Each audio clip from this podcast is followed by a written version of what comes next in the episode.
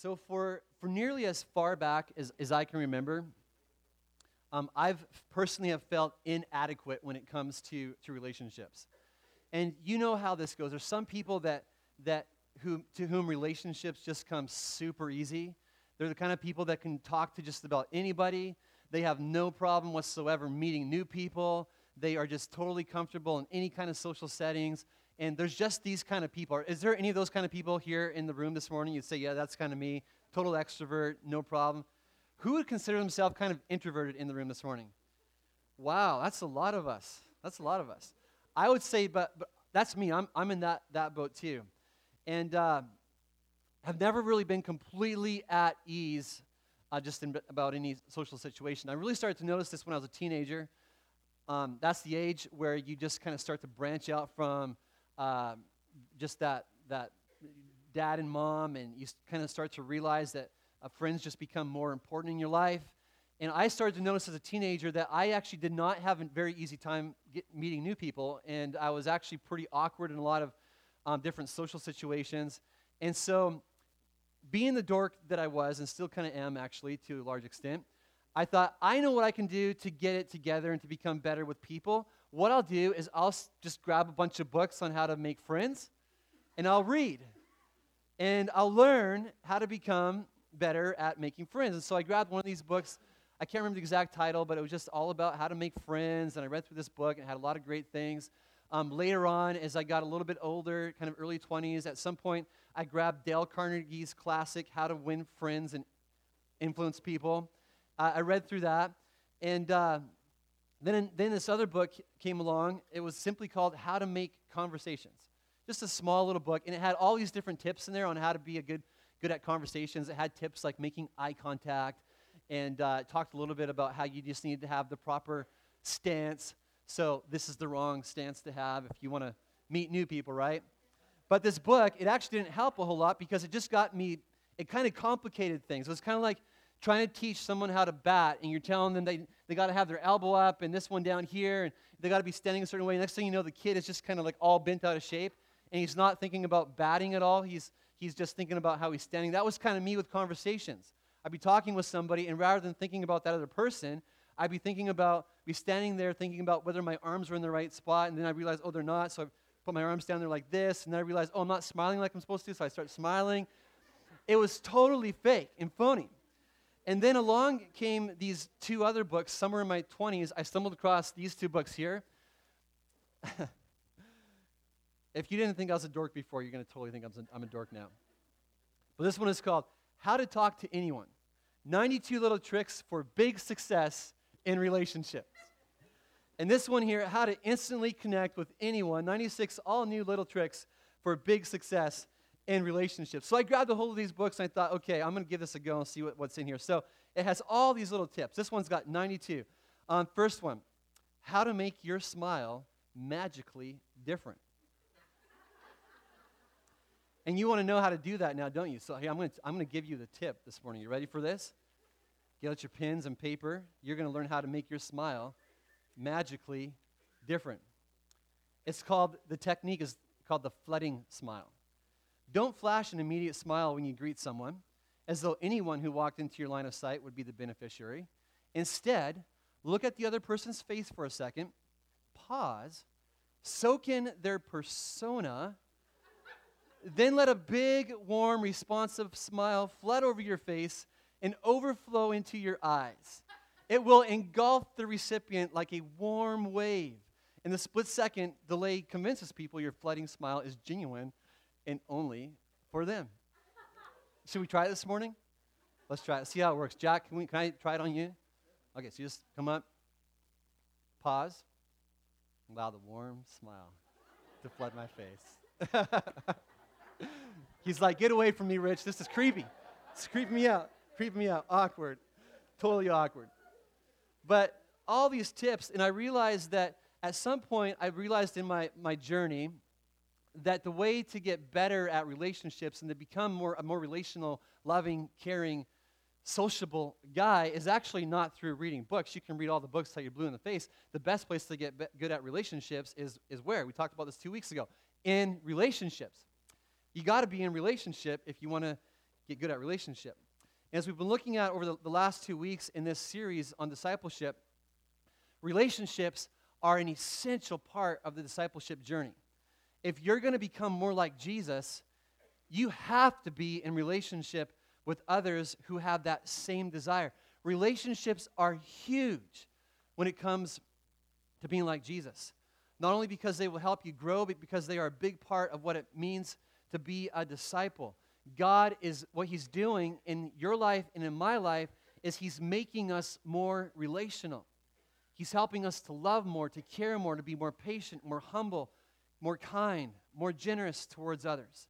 And part of what, what started me on this discipleship journey was this growing frustration with how different 21st century Christianity is with first century Christianity, particularly in the area of relationships. The Christianity that I read about in the Bible is one where, where deep, loving, joy filled community seems to be the norm you have Jesus, and he's setting the ultimate example of what it means to be in, in loving relationship. He's, he's serving others, he's washing his disciples' feet, he's going to the cross, literally laying down his life because he, he loves people. And he's got this love that, that just stands out. He doesn't just talk about love, he lives it out in a way that's supernatural, it's otherworldly, it stands out like the sun on an otherwise dark sky. And this love that he has is so attractive, it's so different that people swarm to him in droves. And then you skip ahead to the early church and you see that this same supernatural love was again on full display. You read things like this it, the, Acts chapter 2, it, it, it talks about the early church and it says, They devoted themselves to the apostles' teaching and to fellowship to the breaking of bread and to prayer. All the disciples were together, they had everything in common. They sold property and possessions to give to anyone who had need. It's just this picture of this incredible sacrifice where they're just they, they just they gave to one another just they loved and they cared about one another enough that they they just sacrificed every day they continued to meet together in the temple courts they broke bread in their homes and ate together with glad and sincere hearts praising God and enjoying the favor of all the people. Now, one thing you're not going to find a lot in the, the New Testament in particular is where it talks about how they enjoyed the favor of all people because there was just such great preaching in their services, or because they just had such great dynamic worship and their weekend services were so awesome that they, they just enjoyed the favor of all people. You won't find that, but what you're going to find is what we just read here, where they had this incredible love for one another that was so attractive that it just it, it flipped cities upside down. There was this love and this sacrifice and this generosity towards one another that was just, it was beautiful, a powerful thing to behold. One thing that, that you can't argue about when you read the Bible is that from the moment Jesus steps on the scene, a new kind of faith in God bursts into life that is marked by two things. It's marked by a radical love for Jesus and a radical love for others. And that is not an understatement to say it was a radical love. What we just read about is a radical, radical love that they had for one another. It was a kind of Christianity that it didn't just blend into the culture around it, but it stood out. And as I look around at the church today, I realize that there is a Christianity that fits with Western culture and lifestyle, and there's a Christianity that just doesn't. One fits with the world around us, one doesn't. And the first kind of Christianity, the one that, that fits with the world around us, it lets you just keep on living life like everybody else. You know, you can make your goals the same as everybody else. If you're a student, you make your, your biggest goal in life is just to simply graduate so you get to college and hopefully land a good paying job. If you're a parent, you make your biggest goal. It's all about saving up enough for retirement and then having your kids get through school with good enough grades so they can go to a good college and so they can get a well paying job. You just make your goals the same goals as everybody else. The Christianity that, that fits, it lets you spend your time like everybody else. Pack your schedule so full that you have little to no time for Jesus and certainly no time to invest in the lives of others. And any extra time that you do have, you just you, you, you squander it all away on social media or by gobbling up every last piece of useless news on the political scene of the day. In the Christianity that fits, you can keep the things, the values, and the priorities of this world, but you will wake up one day and find that it leaves you lacking. You're going to wake up one day and go, something, something is missing.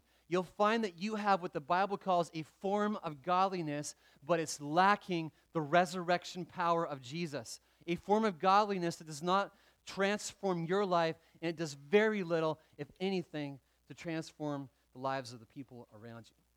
But there is another form of Christianity, one that doesn't fit with the world's way of doing things. It's one where our lives are no longer our own, where our primary allegiance isn't to our careers, it's not to our homes, it's not even to our families, it's to Jesus. It's one where we're willing to follow him wherever he leads, not just on Sunday, but Monday, Tuesday, on through the rest of the week. It's a Christianity that says, Jesus, I'm going to make my goals in life your goals. I'm going to be about the things that you're about. I'm going to make my mission your mission. I'm going to go about being loving you and loving people, about making disciples wherever I go, living a life that at the end of the day makes the name of Jesus glorious and attractive. And my question for us this morning is which Christianity do you want?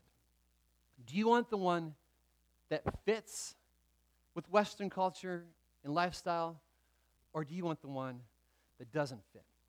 And this sermon series that we're doing right now, I just got to tell you that it's not just some nice sermon series that, that Rich brewed up one day as he was driving into work.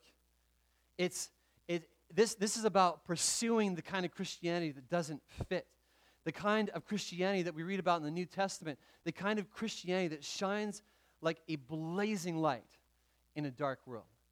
And let me just say the things that we're talking about in this series, if lived out in your everyday life, will lead you down a path that is drastically different than the way most Christians in Western culture live their lives. It will take you down a, a, a path that will at times be uncomfortable. It will take you down a path where you're going to have to at times be vulnerable. It will take you down a path where you're going to have to step out in faith in ways that you thought you never would.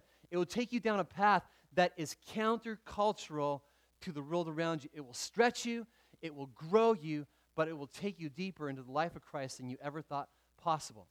And in the end, it will transform your life and it will transform the world around you.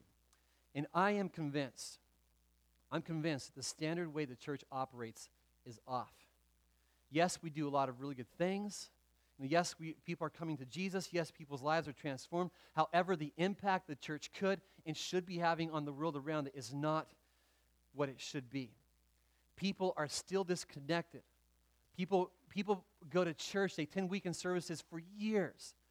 And the kind of community that we read about in the Bible is, is still not evident a reality in their lives. People are, are doing all the right church things and yet remaining stuck in their faith. Very few people are coming to Christ. And the problem is not that, that um, the church has the wrong programs. The problem is that our, it's not that our hearts are in the wrong place. You know, I know enough of you in this church to know that your hearts are in the right place. We want to be about loving Jesus with everything we've got. We want to be about the world around us coming to know Jesus and having lives be transformed. It's not that our hearts are off. The problem is that the church's focus has been off. We have made everything our focus except the one thing that Jesus told us to focus on.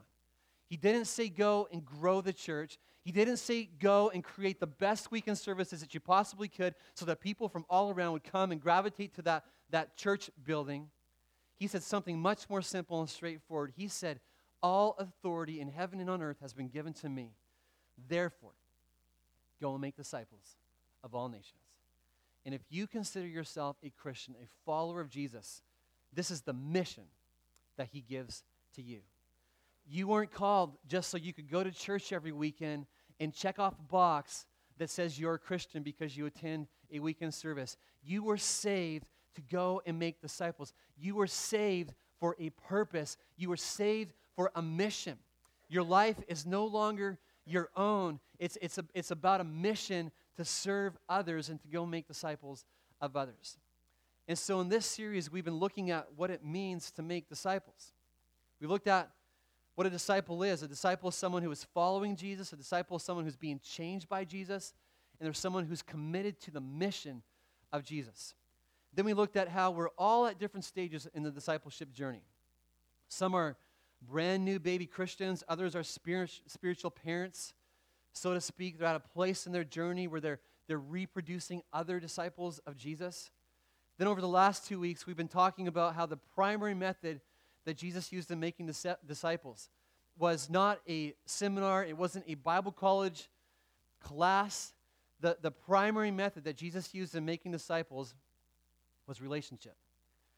He taught the masses, but at the end of the day, what you're going to see Jesus doing is gathering 12 guys around him and being in relationship with these 12 guys. You're going to see him eating with these guys. You're going to see him serving with these guys. You're going to see him battling for the hearts of other people alongside of these guys. You're going to see him resting with these guys. You're going to see him serving alongside of these guys.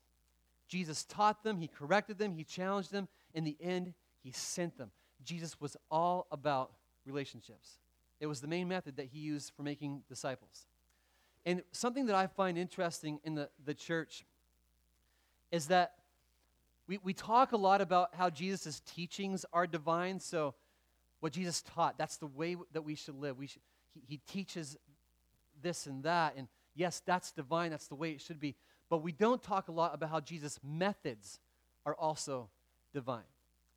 And Jesus' method of making disciples was not just teaching, it was, it was relationship. When he looked at those first few disciples and said, Come follow me, and I'll make you fishers of men, he was looking at a group of people. In other words, he's saying, We're going to do this together. This isn't about you coming as individuals to hear a message and then going out as individuals to make disciples. He's saying, This is about relationship. We're going to make disciples together. I'm going to be with you, and then as a team, we're going to go out and transform lives. You're not going to see Jesus sending out his disciples one by one by one by one. No, what does he do? He sends them out two by two. It's about relationship with Jesus. Now, for some reason, though, we respect God's commands, his teachings to, be, to repent and to be baptized, but for some reason, we don't have the same level of respect for his commands to connect. But he, he commands us over and over and over again to connect, to be in relationship, to be devoted to others, to love one another. And you're going to see these commands all over the place in the New Testament. You're going to see that relationships aren't just some optional add on to my, my personal faith, they are a central part of our faith as God designed it to be lived out. For example, in 1 John 1 7, it says this it says, If we walk in the light, who's the light? The light is, is Jesus. As we, if, we, if we walk in the light, as He is in the light, we have what? We have fellowship with one another. Now, that word fellowship, you don't really hear it a whole lot in this day and age, but in the Greek language, it's the word koinonia, which literally means deep, abiding relationship that comes as a result of walking together with Jesus. It's, it, it's this picture of, of deep, authentic Christian community. And it's about a whole lot more than just going out and grabbing a beer with the boys or having a ladies' night out. It's about having this deep, relationship with others that, that comes as you follow Jesus together. And according to God's word, it, it's this cause and effect. You walk in the light, you have fellowship with one another, you have connection. And then in another place, what does Paul say in 1 Corinthians 13? He says, If I speak in the tongues of men or of angels but do not have love, I am only a resounding gong or a clanging cymbal. If I have the gift of prophecy and I can fathom all mysteries and all knowledge, and if I have a faith that can move mountains but do not have love, I am nothing.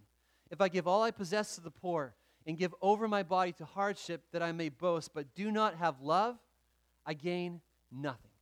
Then he goes on to describe how love is patient, love is kind, it does not envy, it does not boast, is not proud.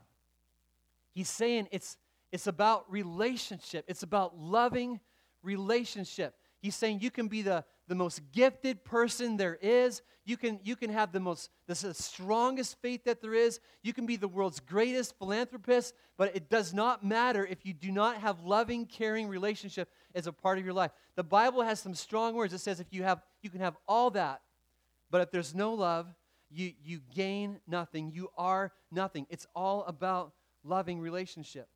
The Apostle Paul, he writes this. He says, As a prisoner for the Lord, then, I urge you. He doesn't say, I suggest. He doesn't say it might be nice. He doesn't say, hey, here's a good idea for you. He says, I urge you to live a life worthy of the calling you have received.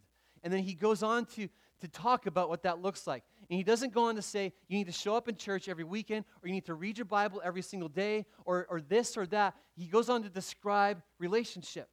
He says, be completely humble and gentle, be patient, bearing with one another in love. Make every effort to keep the unity of the Spirit through the bond of peace. He's describing relationship.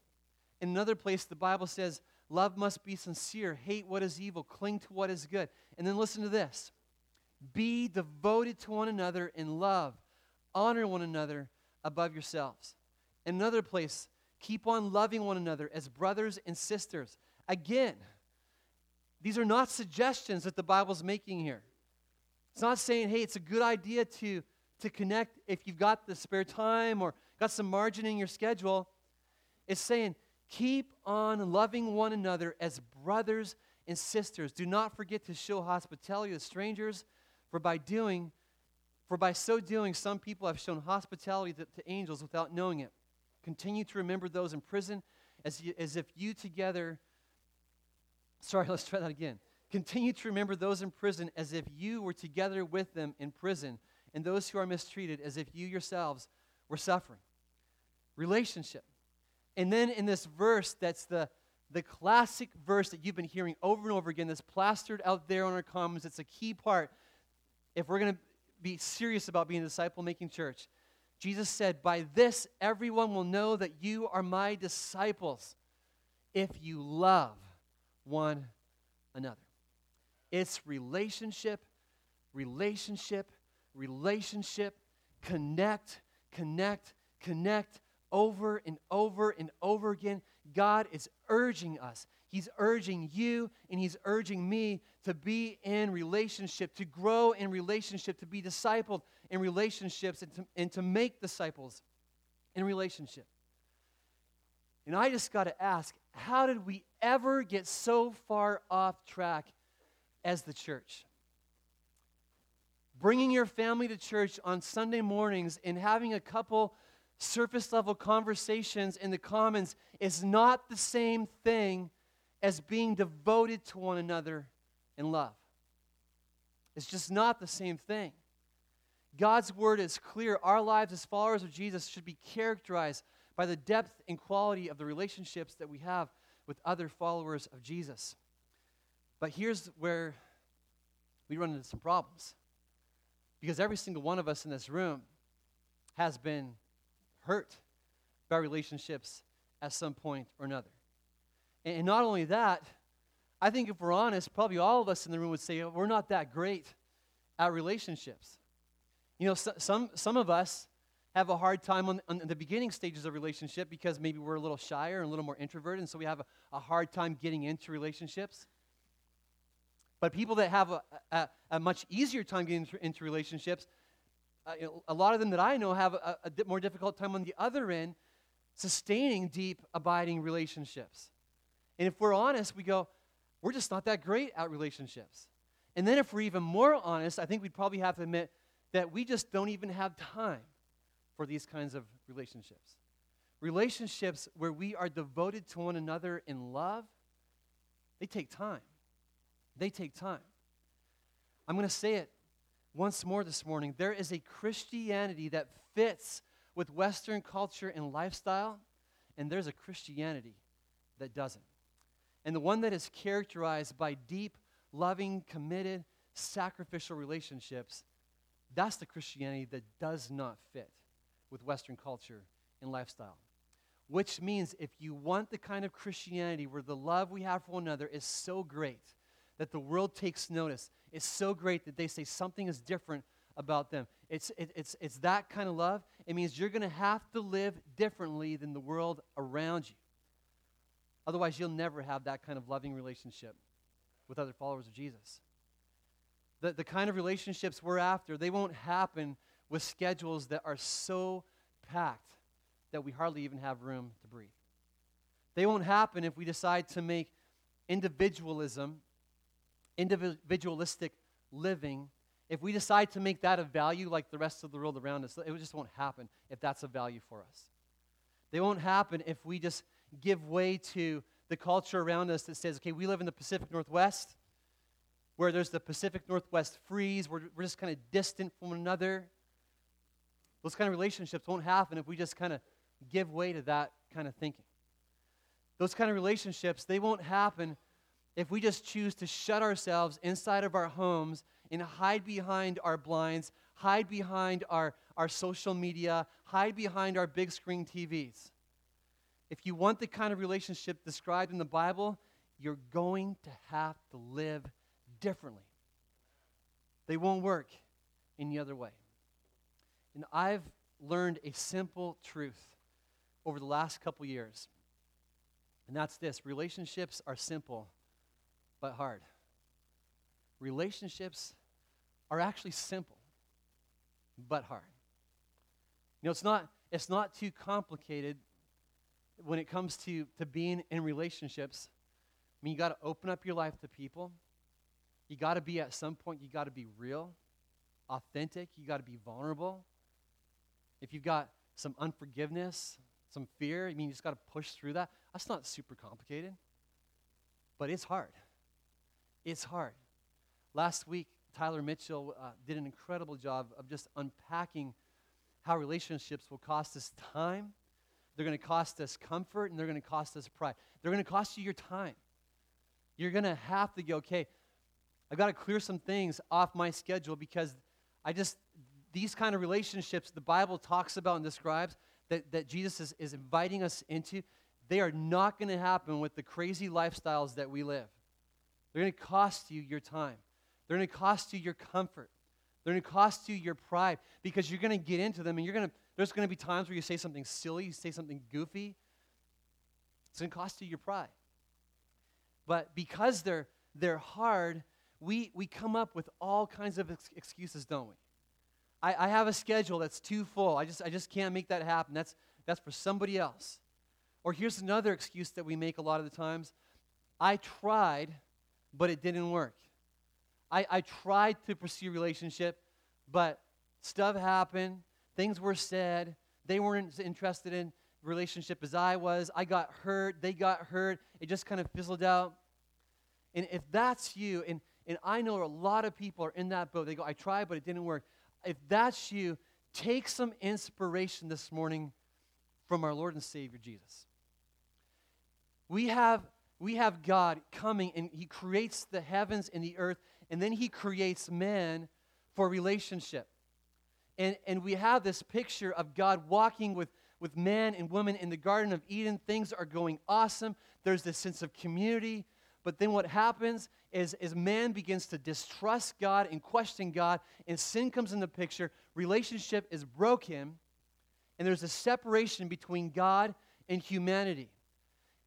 He tried and it didn't work, but then what does God do? He doesn't step back and go, okay, it didn't work, so I'm just going to leave them to themselves. I'm going to stay up here in heaven. I'm just going to let them do their own thing. No, what God does in that broken relationship, in that broken state, is He makes a decision that He's going to do whatever it takes to make relationship work. And so what He does is He leaves His throne in heaven, He steps down into this earth, and he ends up going to the cross and dying for the sins of the world so that relationship, to make way for relationship to be made whole. And if you're here this morning and going, I tried and it didn't work, just follow Jesus. Just follow Jesus, who, who, who did whatever it took, even taking on just pain and suffering, doing whatever it took to make relationships work. If Jesus made disciples in relationship, then what's, that's what we need to be doing too. That's what we need to be doing too. And, and I want to leave you with this question What are you going to do to make a way for deep, Christ centered, authentic, Christian community relationship to happen in your life? What are you going to do? What are you going to do? You know, I don't know what that looks like for you, but, but you've got a choice. You've got a choice. You, you can just keep coming and doing this thing here every week. And, and if you want to do that, you know, we're, no one's going to judge you. I mean, we're going to love you. We're going to we're going to love you like crazy. But you've got a choice. You can just keep it at this level here, or you can go, no, I'm going to I'm going to go a level deeper. God's word is calling me. We saw it this morning. God's word is calling me into something deeper. And so I'm going to begin to pursue relationship outside of just what happens here on a Sunday morning. The choice is yours. But I would say, like Paul says, I urge you, I urge you, I urge you, urge you, urge you to pursue the kind of relationship that God paints a picture of in the New Testament. You know, He does that for a reason right? It's not because he wants to make your life miserable. It's not because he doesn't care about you. It's because he loves you. It's because he's after your joy and he's after the joy of those around you. And he knows that relationships are a key part to making that happen. And so he says, be devoted to one another in love. And I know there are those in this room who the thought of relationships just scares you. Maybe you, you, you've tried before but just hasn't worked. God says, pursue them anyways. And, and I can tell you this morning that if you do pursue them, yes, they will be messy. Relationships are always messy because we're all broken men and women. They're messy, but, but in the middle of that messiness, God works. He always works to refine you, to shape you, and to make you somebody who is making a difference in, the, in people's lives around you. So I urge you to pursue relationships. There, there's a lot of ways that, that we do that around here. You know, my whole picture of what church is and what church is all about is just changing so much. You know, I almost I almost believe that the reason we have this meeting right here is simply for a gateway into relationships. If all this meeting is on Sunday mornings is just a meeting where you just go out and you just live life on your own, then I think we're missing it. This is, this is a gateway for relationship. You know, we have, have programs in our church, like the, the women will get together tomorrow night, and it's not about the program even, it's not even about the curriculum that they're going through. That's just simply a, a, a gateway to get people in relationship. The students in our church, they get together every Sunday night with Fusion, and, and it's, it's not about the program. That is just a gateway for the kind of relationships that we read in the Bible. We have small groups in our church. They go through different Bible studies, they go through different curriculum, but it is not about the curriculum. That is simply a way to get you in relationship. It is all about relationship. The goal of the Christian life is that at the end of your life, your time here on this earth, you will love Jesus more and you will love people more. And that happens. It happens in relationship. So pursue relationship with all you've got. Don't settle for a life of surface level relationship. Don't settle for a Christianity that just keeps it all on the surface. Pursue relationship pursue godly centered, authentic relationship. And watch how God works in your life through that. Would you pray with me this morning? Heavenly Father, Lord, I thank you so much that we have the truth of Scripture, God, to keep us centered on this. God, it is so much easier. God, it is so much easier, God, just to say, I'm going to be about me and keep people at a distance. God, that is God, in, in, in a world where relationships are broken, God, where we say things and do things that, that, that are hurtful, God, where we can be so self centered, God, it is, it is way, God, it's way easier just to keep relationships at a safe place, a comfortable place. But God, your word is calling us into something different. And God, you're asking us, God, if we will trust you enough to say, Jesus, if that's what you're calling me into, if you're calling me to be a part of relationships where I'm devoted to one another, to, to others in, in, in love, then I'm just going to trust you enough to say, yeah, okay, that's what you're asking me to, Jesus, I'm, I'm just going to go down that road. I'm going to make those happen, whatever it takes. And so, Father, I pray that this morning, Jesus, we would, we would learn from you, Jesus. That God, we would, we would, we would make our lives, God, about pursuing the kind of life that you lived. God, we'd make our lives about loving people like you love people, serving people like you serve people, being devoted to one another, God, like you are devoted to us. God, sacrificing our lives for the sake of others, like you sacrificed your life for us. God, may we be generous with others, God, in the same way that you were generous with us. God, I pray that we would not settle for a Christianity that is less than the Christianity, God, that you set out to live, God, and, and to be an example to us uh, for. God, may we just pursue the, the Christianity, God, that you modeled for us. God, we just want to tell you that we need your help. We need your help in doing that. Father, there are, are people in this room this morning, God, that are I'm just scared of that because, God, they've experienced brokenness. God, they've, they've gone all in with relationships, and God, they've just experienced the pain that can come with that. God, I pray this morning that, that Father, God, they would hear your word, and God, that they would go to a place of just saying, I'm going to trust you, Jesus. This is what you're asking me to do. I'm going to go. I'm going to go down that road. And God, there's others in this room this morning that are God, they just find relationships so hard. God, they they, they, they go, they, they, they want to be about relationships. They want to know people. They want to be someone that's, that's pouring into someone other people's lives. But it's just so hard. God, maybe the rejection that they've experienced in the past, God just keeps them at a distance and all they they just get around people and it's just it's just fear.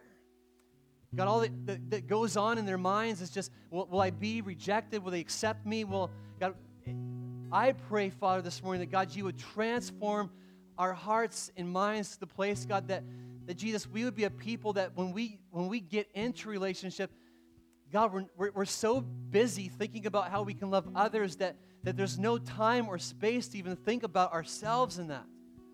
That God, we'd be all about loving others. That God, we'd just be so about that that we'd push through our fear, we'd push through our anxiety, and that Jesus, we would be about loving others. And so to do that, Jesus, we need your help. We need your help. God, I pray. I pray, Jesus, that we would be a church that is devoted to one another, God, like we read about in the New Testament. Make us that kind of a church. Make us that kind of a church. God, that is my heart's cry. Make us that kind of a church. God, I pray for the, the students in this room. God, may you do something supernatural in the students of this room where Jesus, their faith, God, is marked by this crazy love for others. God, I pray for the men and women of this church that, God, we become so passionate about pursuing loving relationship that, God, we be willing to sacrifice the stuff on our schedule that, keep, that makes it impossible to do that. God, may we be so focused on that that, Jesus, we're, we're willing to do whatever it takes to pay whatever price it takes to have those kind of relationships. God, I pray all this, God, in your great and awesome, matchless name, Jesus. Amen.